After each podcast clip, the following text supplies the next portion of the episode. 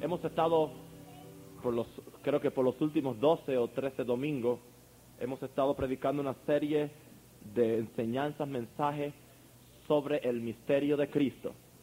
Y hemos dicho que el misterio de Cristo, de acuerdo a Colosenses, es Cristo en vosotros, la esperanza de gloria. Y hemos cubierto una serie de, de áreas, sí. Esta serie al principio yo la planeé con el Espíritu Santo, el Espíritu Santo conmigo, no sé quién empieza. Alguna vez empieza él, otra vez empiezo yo. Y eran creo que cinco mensajes, después subieron a ocho y después subieron a doce. Y bien, y esta mañana terminamos con el mensaje, con la serie, pero no con la vida del mensaje. Yo creo que esta palabra nos va a transformar a todos, nos está transformando a todos. Quiero decirle, hermanos, personalmente yo, desde que empecé a predicar esta serie de mensajes, tengo una conciencia mayor de la habitación de Cristo en mí.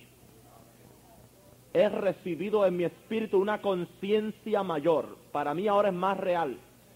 Es más real el asunto ese de que Cristo mora y vive en mí. No solamente eso, he notado un spiritual breakthrough en mi espíritu, en mi vida espiritual y es algo que el Señor está haciendo no solamente en mí, sino que yo creo que también en ustedes. Hemos dicho, ¿verdad?, que el propósito de, Dios, el propósito de Dios es crear hijos, es hacer una gran familia, la iglesia.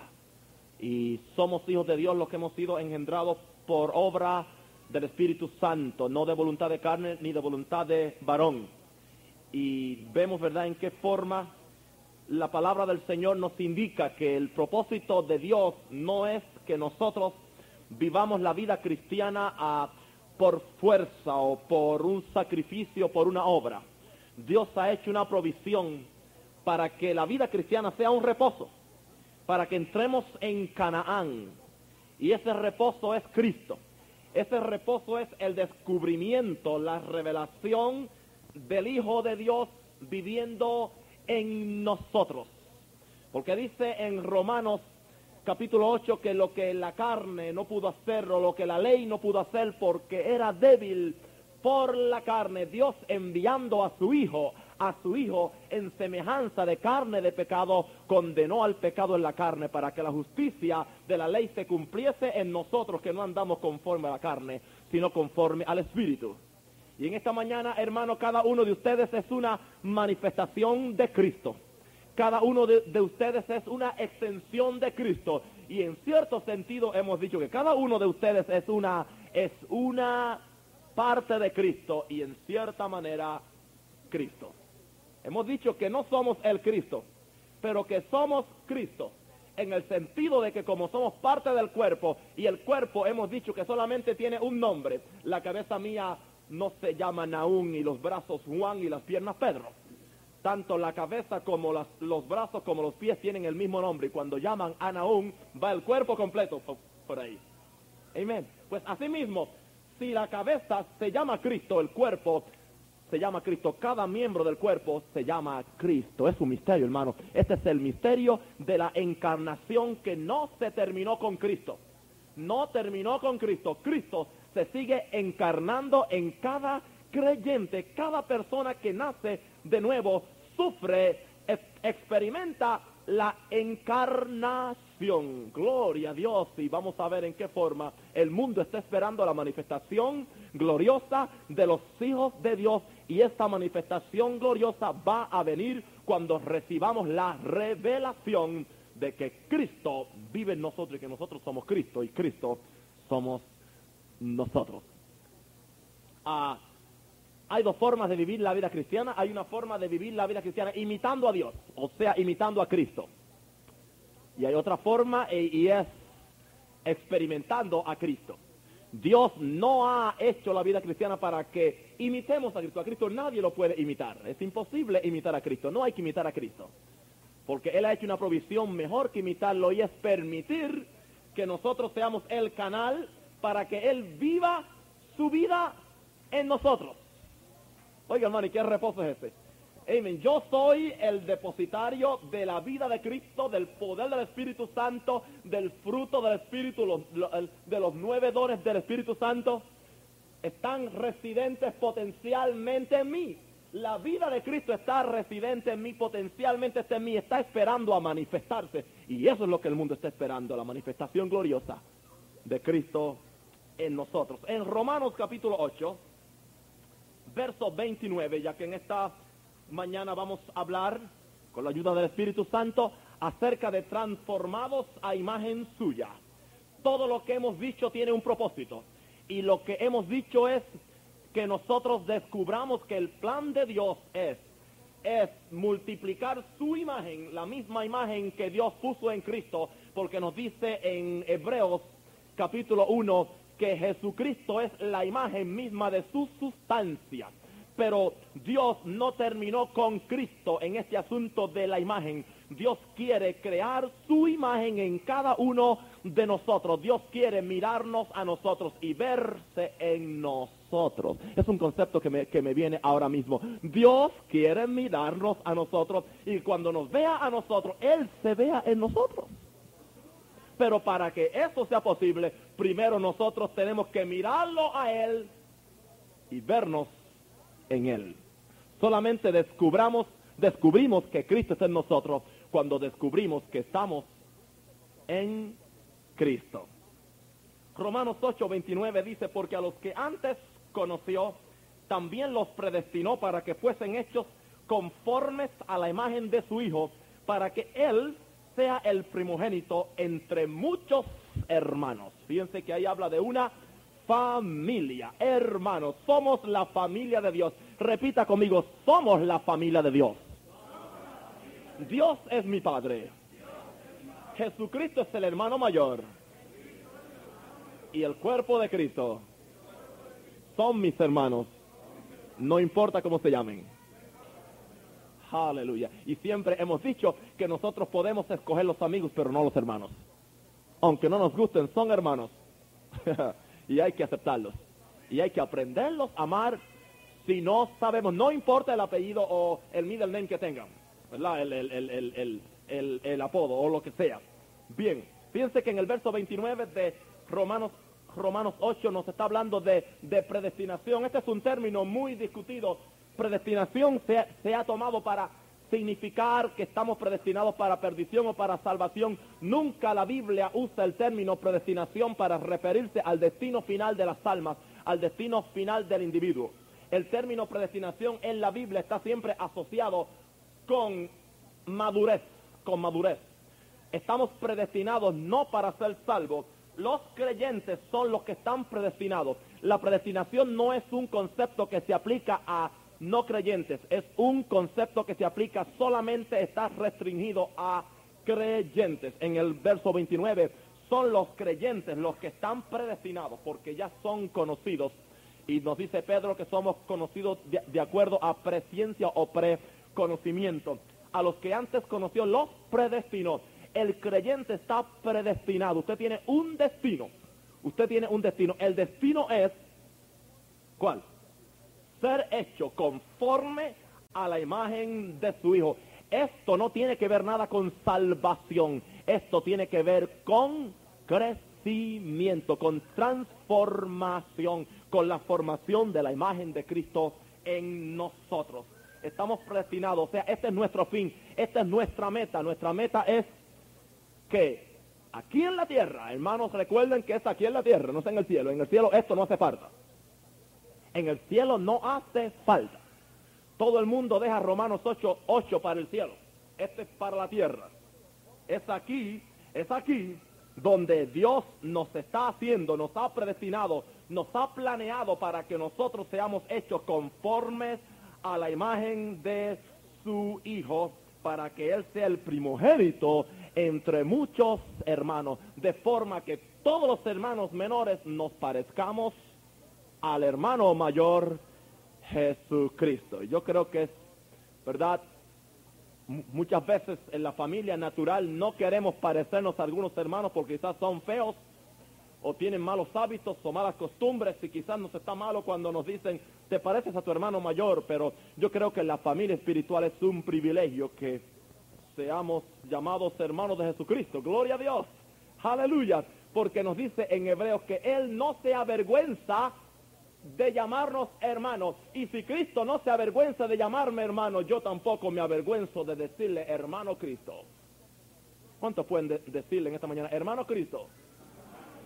¿Cómo estás? Ay, el hermano, hermano dice, "Ay, hermano, qué falta de respeto a Cristo. Si él es mi hermano. Praise God. Él es mi hermano. Gloria a Dios. Ahora, ¿usted quiere saber dónde está Cristo? ¿Quiere saber dónde está Cristo? Hay quien cree que Cristo está muy lejos. Saluda a su, hermano y dígale, Cristo está en ti. Amén. Salúdelo. Amén. Praise God. Ahí está Cristo. Gloria a Dios. Amén. ¿Alguien me da la mano? Amén. Cristo está en ti. Aleluya. Ah, Ahí está Cristo. Amén. ¿Ve que cerca está? Gloria a Dios. Claro, no, no, no sé. Está en el cielo, ¿ok? Pero está acá. Ese es el misterio. Gloria a Dios. Aleluya. Ahora, fíjense que si tenemos bien claro cuál es nuestro propósito, el propósito de Dios no es hacernos religiosos, no es hacernos religiosos, no es llenarnos de reglas y regulaciones, no es, no son prohibiciones tampoco. El propósito de Dios para el cual Dios quiere que nosotros funcionemos es para que la imagen de Cristo se reproduzca en nosotros. Dios siempre ha querido poner su imagen en el hombre. Dios puso su imagen en Adán. Dice que fue hecho a imagen y semejanza de Dios. Pero Adán falló, Adán cometió alta traición, por lo tanto el plan falló, pero Dios nunca se queda sin plan.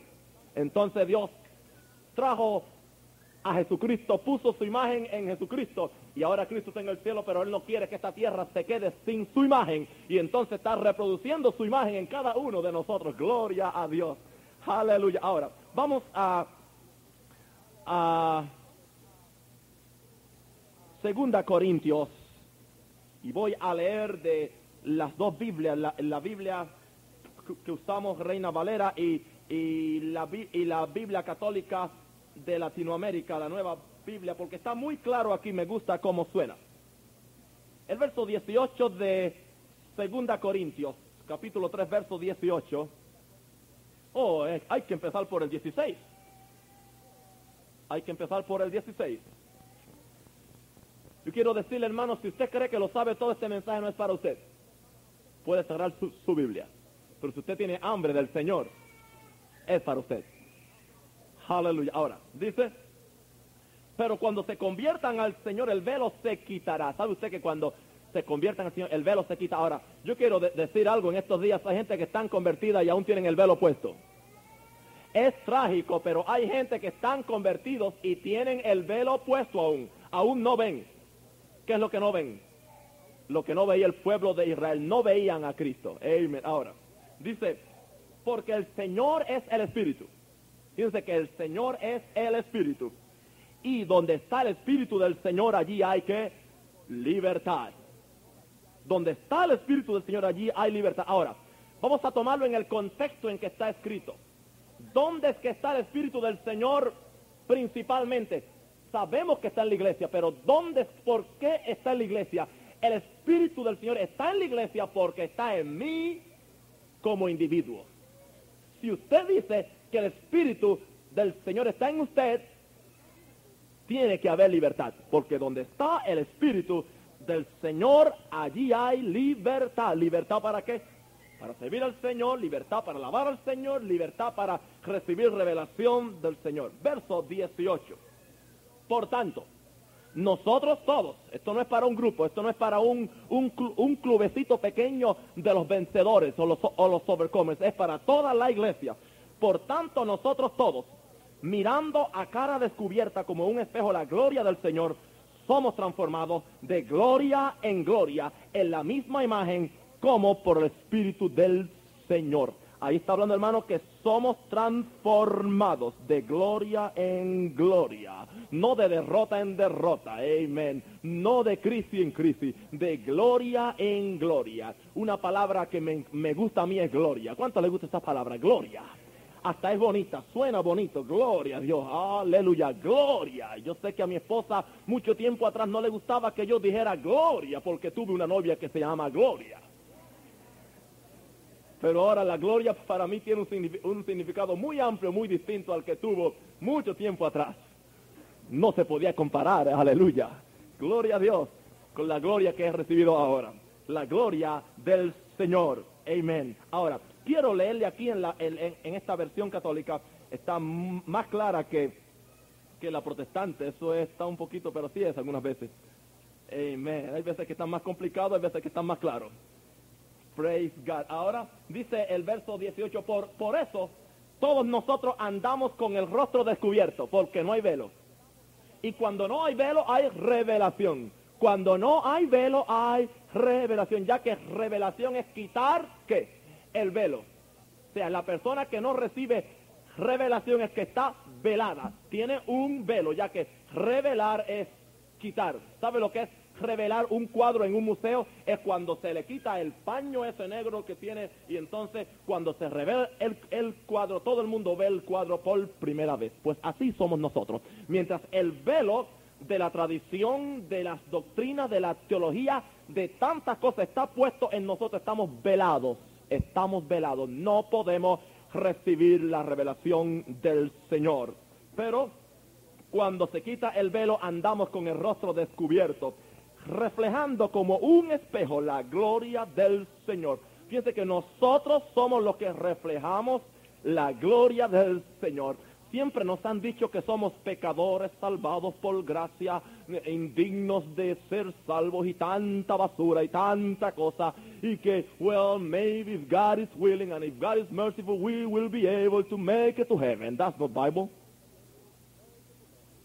Eso no está en la Biblia, hermano. Amen.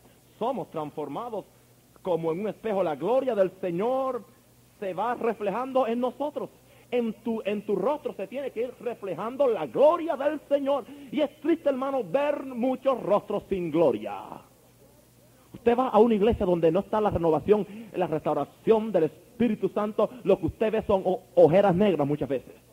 Y caras tristes, y caras largas, caras anchas, caras torcidas. Porque no hay gloria. Y muchas veces lo que usted ve es una palabra bien grande que dice Icabot, que significa sin gloria. ¿Cuántos están con gloria? No voy a decir sin gloria porque todos están con gloria. Y después de este mensaje tienen que estar con más gloria aún. Y nos vamos, sigo leyendo, y nos vamos transformando. Fíjense que es un proceso, es un proceso. Amén. Hermano, si usted aún no ha llegado, no se preocupe, que yo tampoco. Hoy se cayó el pastor del pedestal ahora. I haven't arrived yet. Hay un dicho en inglés que dice, be patient with me, God is not through with me yet. ¿Con quién el Señor terminó ya? Pero parece que con alguna gente terminó, porque cuando usted habla de fulano es porque el Señor terminó en usted. Cuando usted descubra que el Señor no ha terminado con usted y que usted no, ha- no se ha dejado terminar por el Señor un poquito más correcto, usted va a descubrir que no puede hablar de nadie, porque entonces usted no puede hablar de nadie. Yo le voy a dar permiso que usted hable de alguien cuando, cuando usted deje que el Señor acabe con, con usted. Y sabe una cosa que una de las de las de las pruebas o señales que el Señor terminó con usted que usted entonces no habla de nadie. Praise God. ¿Entiende? Una de las pruebas que usted aún está po- po- por ahí es que habla de otra persona. Fíjense que es un proceso en el cual todos estamos envueltos. Nos vamos transformando en imagen suya, gloria a Dios. No en imagen de ninguna persona. Ustedes no están siendo, yo no estoy aquí reproduciendo 100 naúnes, sería aburridísimo eso. Yo estoy reproduciendo 100 Cristos. ¿Ven la, la diferencia, hermano? La iglesia que está centrada en una sola persona, ¿qué es lo que reproduce el pastor? 100 naúnes, 100, 100 lubeñas o 100 lo que sea. Yo estoy interesado en reproducir 100 Cristos. Aleluya. Porque, hermano, 100 Cristos cogen y hacen que Oak Park y Chicago y los suburbios exploten. Porque eso fue lo que hizo que la iglesia pri- primitiva tuviera tanto éxito porque vieron a Cristo manifestado en ellos. Por eso lo llamaban cristianos. Porque eran como Cristo, cristianos. Gloria a Dios. Nos vamos transformando en imagen suya más y más resplandeciente. Fíjense que no pierde el brillo. Oh, ustedes se, acuerdan en el otro sistema cuando nos decían, eso era cuando yo estaba en el primer amor. Así era yo, me gustaba alabar, me gustaba orar, me gustaba, bueno, ir al culto tanto. Era cuando yo estaba, era ignorante, pero desde que yo me establecí en el Señor, ya maduré, maduró o se pudrió.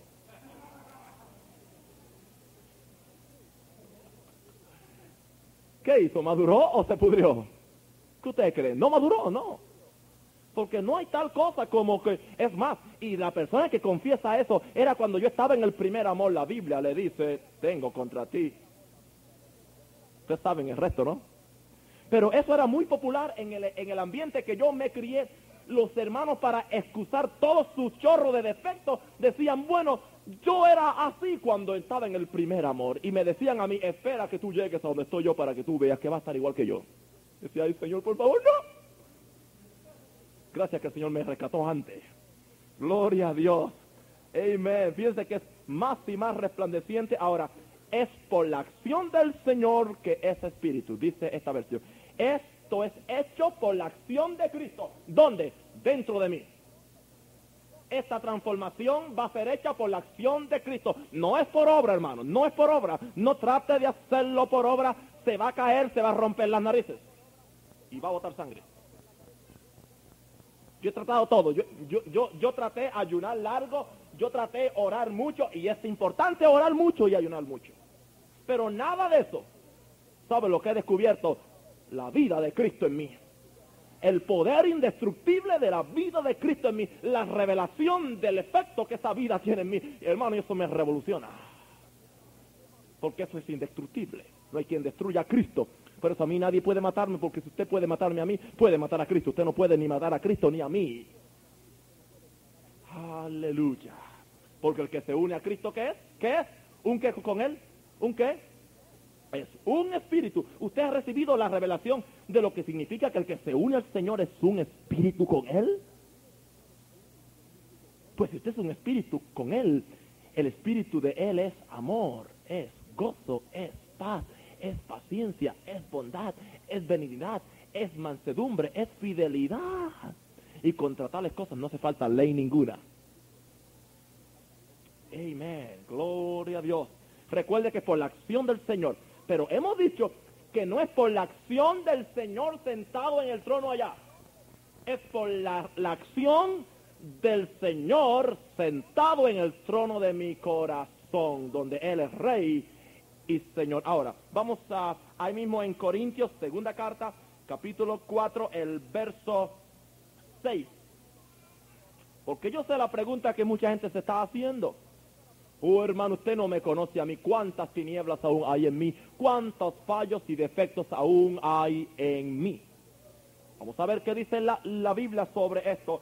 Dice el verso 6, porque Dios que mandó que de las tinieblas resplandeciese la luz es el que resplandeció en nuestros corazones para iluminación del conocimiento de la gloria de Dios en la faz de Jesucristo. ¿Sabe, hermano, que Dios tiene una habilidad? Dios tiene una habilidad de resplandecer luz en las tinieblas. Dios resplandece luz de las tinieblas. En esta versión dice, ahora bien, Dios que dijo, Dios que dijo, brille la luz en medio de las tinieblas. Eso es lo que la vida de Cristo está haciendo en nosotros la vida de Cristo es la luz de los hombres, dice en, Juan. La vida de Cristo es la luz de los hombres. Y esa vida de Cristo se está manifestando en nosotros. Y entre más nosotros le permitamos y recibamos la revelación del efecto de la vida de Cristo en nosotros, la luz va a seguir brillando en medio de las tinieblas. Hermano y hermana, hay esperanza para ti porque Dios dijo que la luz brille en medio las tinieblas, ¿para qué? Porque la luz vino y las tinieblas no prevalecieron. Cuando la luz se manifiesta, cuando la luz llega, las tinieblas tienen que largarse. Pueden decir amén. ¿A cuánto se le va? Cada día se le va una nubecita. Digo, no de gloria, de tiniebla. Se va una nube de tiniebla y llega una nube de gloria. Es un intercambio, gloria a Dios. dice que es el que se hizo luz en nuestros corazones. Fíjense que Cristo fue, Él es el que se hizo luz. ¿Y sabe lo que es luz? Luz es revelación en nuestros corazones. Para que nosotros, para que en ti, para que en mí, para que en ti, en ti, en ti, en ti, en ti, aún es recién convertido, para que en nosotros se irradie la gloria de Dios. Otra vez la palabra, la gloria de Dios, para que en ti se irradie la gloria de Dios como brilla en el rostro de Cristo. ¿Entendieron lo que yo dije? La luz está en nosotros, ¿no? En nuestro corazón está morando Jesucristo. Ahora, por la caída del pecado aún hay tinieblas en nosotros. Pero a medida que recibimos la revelación del efecto de la vida de Cristo en nosotros, entre más luz recibimos, menos tinieblas quedan. Gloria a Dios. Menos tinieblas, las tinieblas se van desapareciendo. Y entonces, ¿qué va a pasar? Que nosotros va a irradiarse la gloria de Dios. ¿En qué forma? Nos dice aquí, en la misma forma como brilla en el rostro de Cristo. ¿Cuántos creen que el rostro de Cristo ahora, hoy, sentado en el trono de Dios es brilloso? Oh, gloria a Dios, es lleno de, de gloria. Lo sabemos. Esta es la meta de Dios para la iglesia. Por eso dice, dice en Romanos que, que la creación misma espera que la manifestación de una iglesia débil. La manifestación de, una iglesia que está esperando una inyección en el rapto para que acabe de poder subir.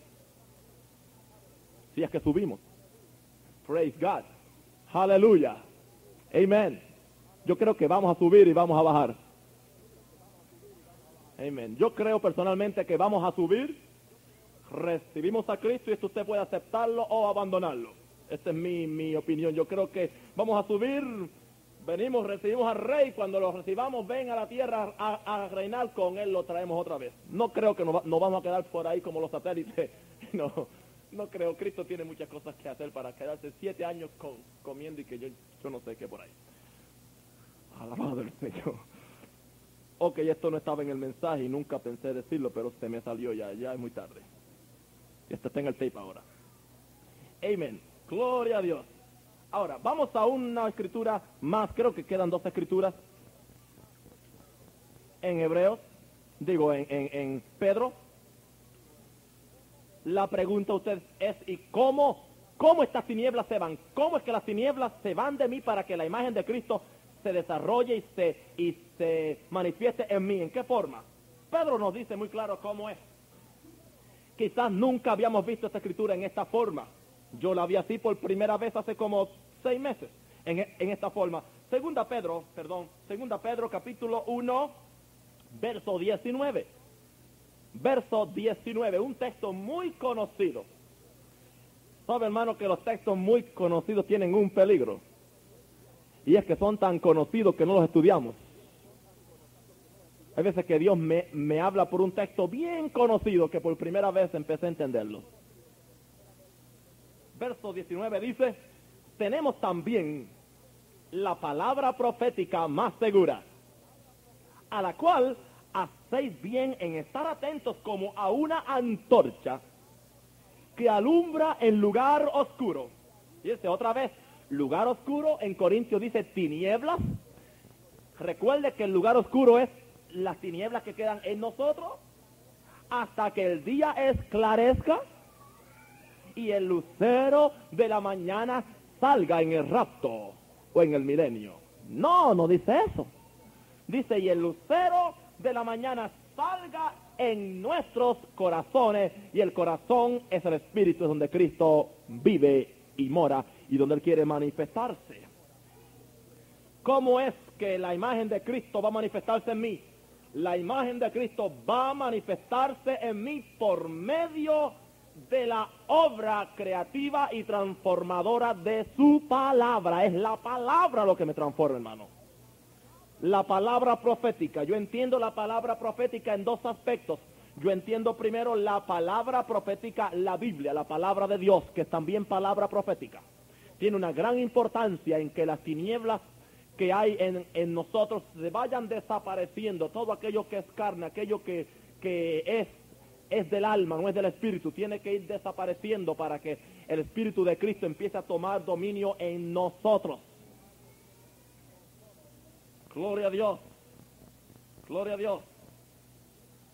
Aleluya. Dios, Dios lo está haciendo. Oh, y en segundo lugar está la, la, la, la, si me ven un poquito dormido es que he, he dormido poco, ¿ok? Praise God.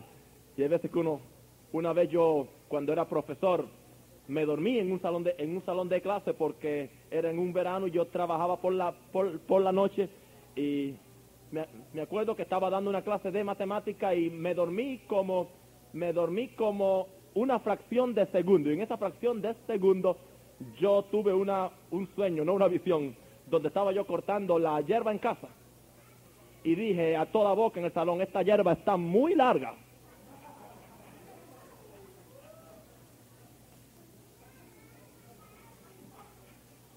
Óigame, Ahora, yo, yo, estaba preocupado que ellos hubieran escuchado y yo decía, Señor, que no hayan escuchado.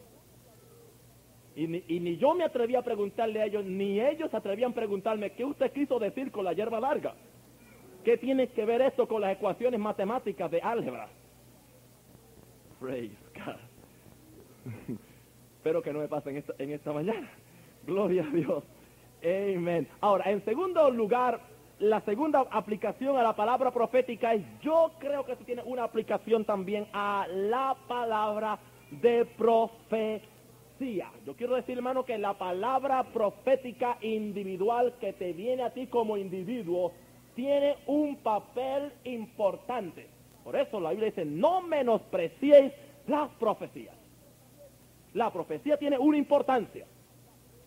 Hay veces que nosotros hay tinieblas. No lo sabemos nosotros. Pero cuando la palabra profética viene, y es para edificación, para exhortación, para consolación, nos abre un nuevo camino. Y muchas veces no acontece exactamente en el momento, puede acontecer una semana después, pero hermano, uno tiene algo a lo cual uno se agarra, a la palabra profética de Dios. ¿Sabe, hermano? Aquello me he agarrado aquí cuando han sido momentos difíciles, ¿sabe a qué yo me he agarrado? A lo que el Señor ha dicho en palabra profética. El Señor ha dicho que edificaría su iglesia, yo lo creo. El Señor ha dicho que su palabra, que su iglesia será gloriosa, yo lo creo. Hermano, y yo me agarro a esto, oiga, desesperadamente a lo que el Señor dijo. Y no importa lo que las circunstancias digan, no importa lo que, lo que el ambiente que me rodea diga, yo voy a hacer como el caballo que tiene las dos cosas esas así, y yo voy a mirar la palabra profética más segura, lo que Dios dijo. Y no miro ni para la derecha ni para la izquierda. Dios dijo que la iglesia será gloriosa, que será una unida y que hará obras mayores que Cristo. Y esas tres cosas a mí me tienen ¿eh? derechito.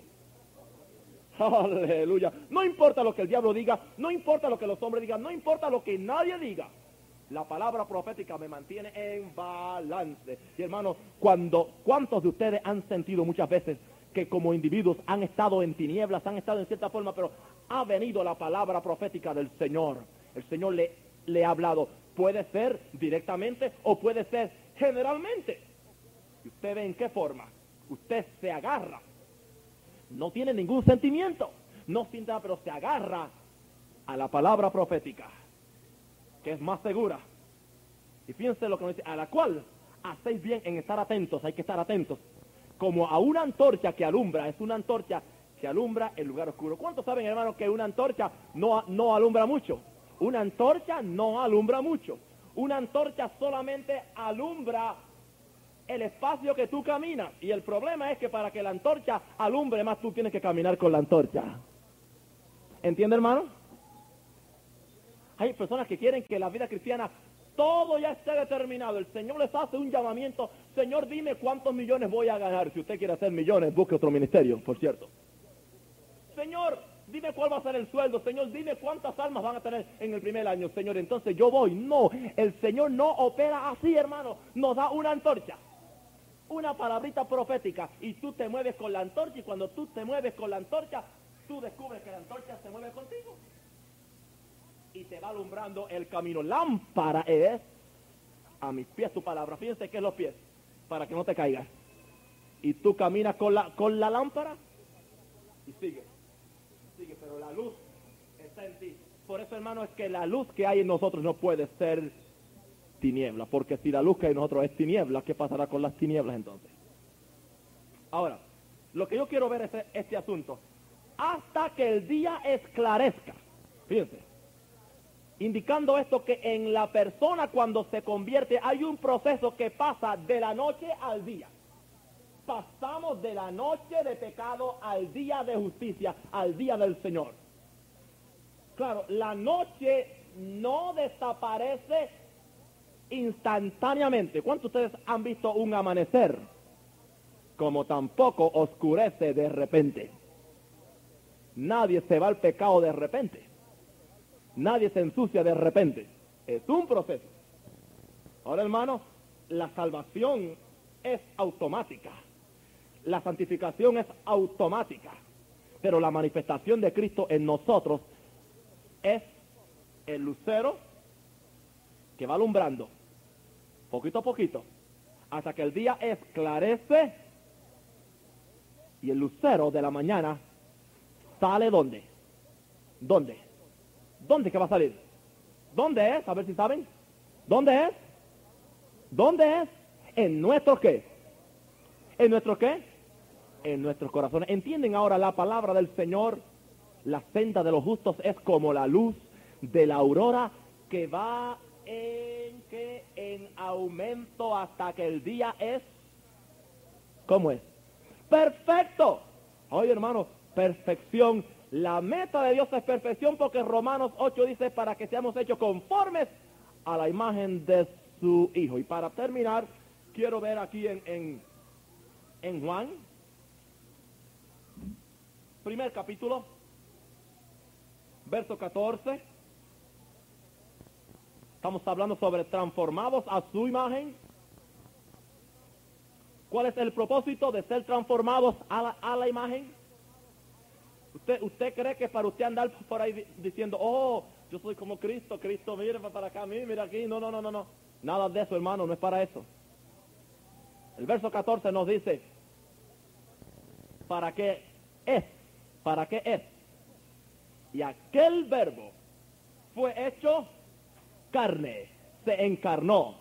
Y aquella palabra fue hecho carne y encarnó y habitó. La palabra habitar significa hizo tabernáculo o tabernáculo.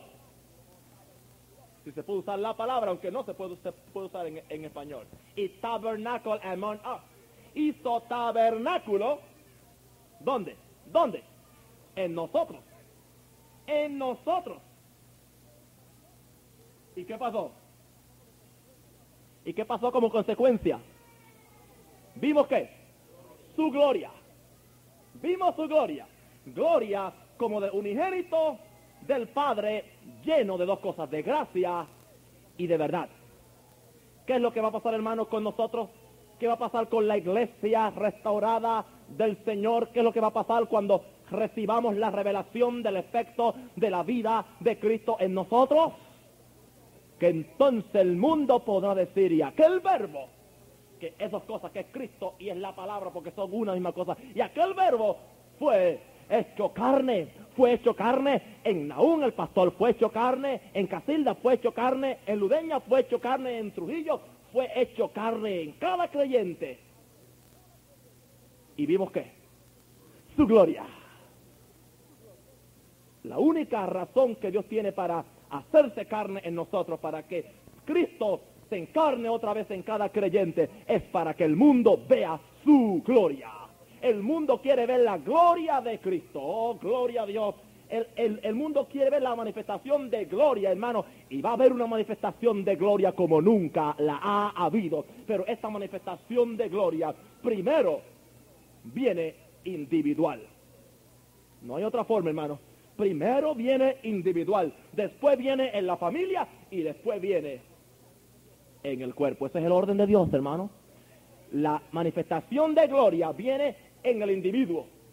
Cuando el individuo descubre la prioridad y el señorío de Cristo en él y deja que la imagen de Cristo se manifieste en él y que el mundo vea a Cristo en él, después el mundo va a ver a Cristo en la familia y después el mundo va a ver a Cristo en la iglesia.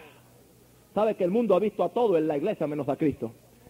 Ha visto peleas en las juntas de diáconos, ha visto ventas de pasteles, amén, ha visto ventas de bizcochos, ha visto rifas, ha visto bingo, ha visto fashion show, ha visto de todo.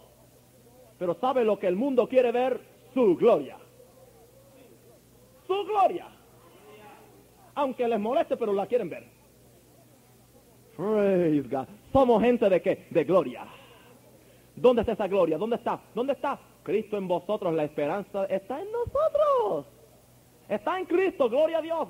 Porque Cristo es la esperanza de que de gloria. Y la gloria está en nosotros, esperando que el lucero siga alumbrando hasta que el día es perfecto. Y entonces el mundo podrá decir, vimos su gloria. Gloria como del unigénito Hijo de Dios. Estemos de pie, hermano. Aleluya, aleluya. Yo creo que el Señor nos ha hablado claramente en esta mañana. Cantemos ese coro que la gloria del Señor dure por siempre. Nos preparamos para la comunión en esta mañana. Estemos en mucha reverencia, por favor. Aleluya. Que la gloria del Señor, aleluya. Que la gloria del Señor, mientras los, los hermanos diáconos traen los elementos para la comunión. Que más saltitos, aleluya. Que la gloria del Señor dure por siempre, que se goce su creación.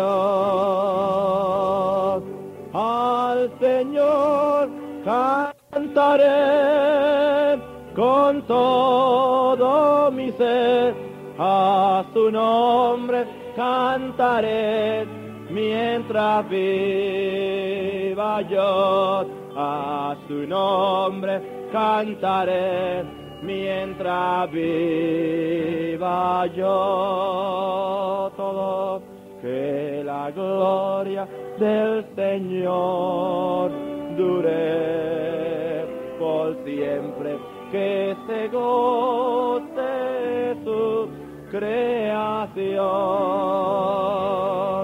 Al Señor cantaré con todo mi ser, a su nombre cantaré mientras viva yo, a su nombre cantaré mientras viva yo. Pueden sentarse.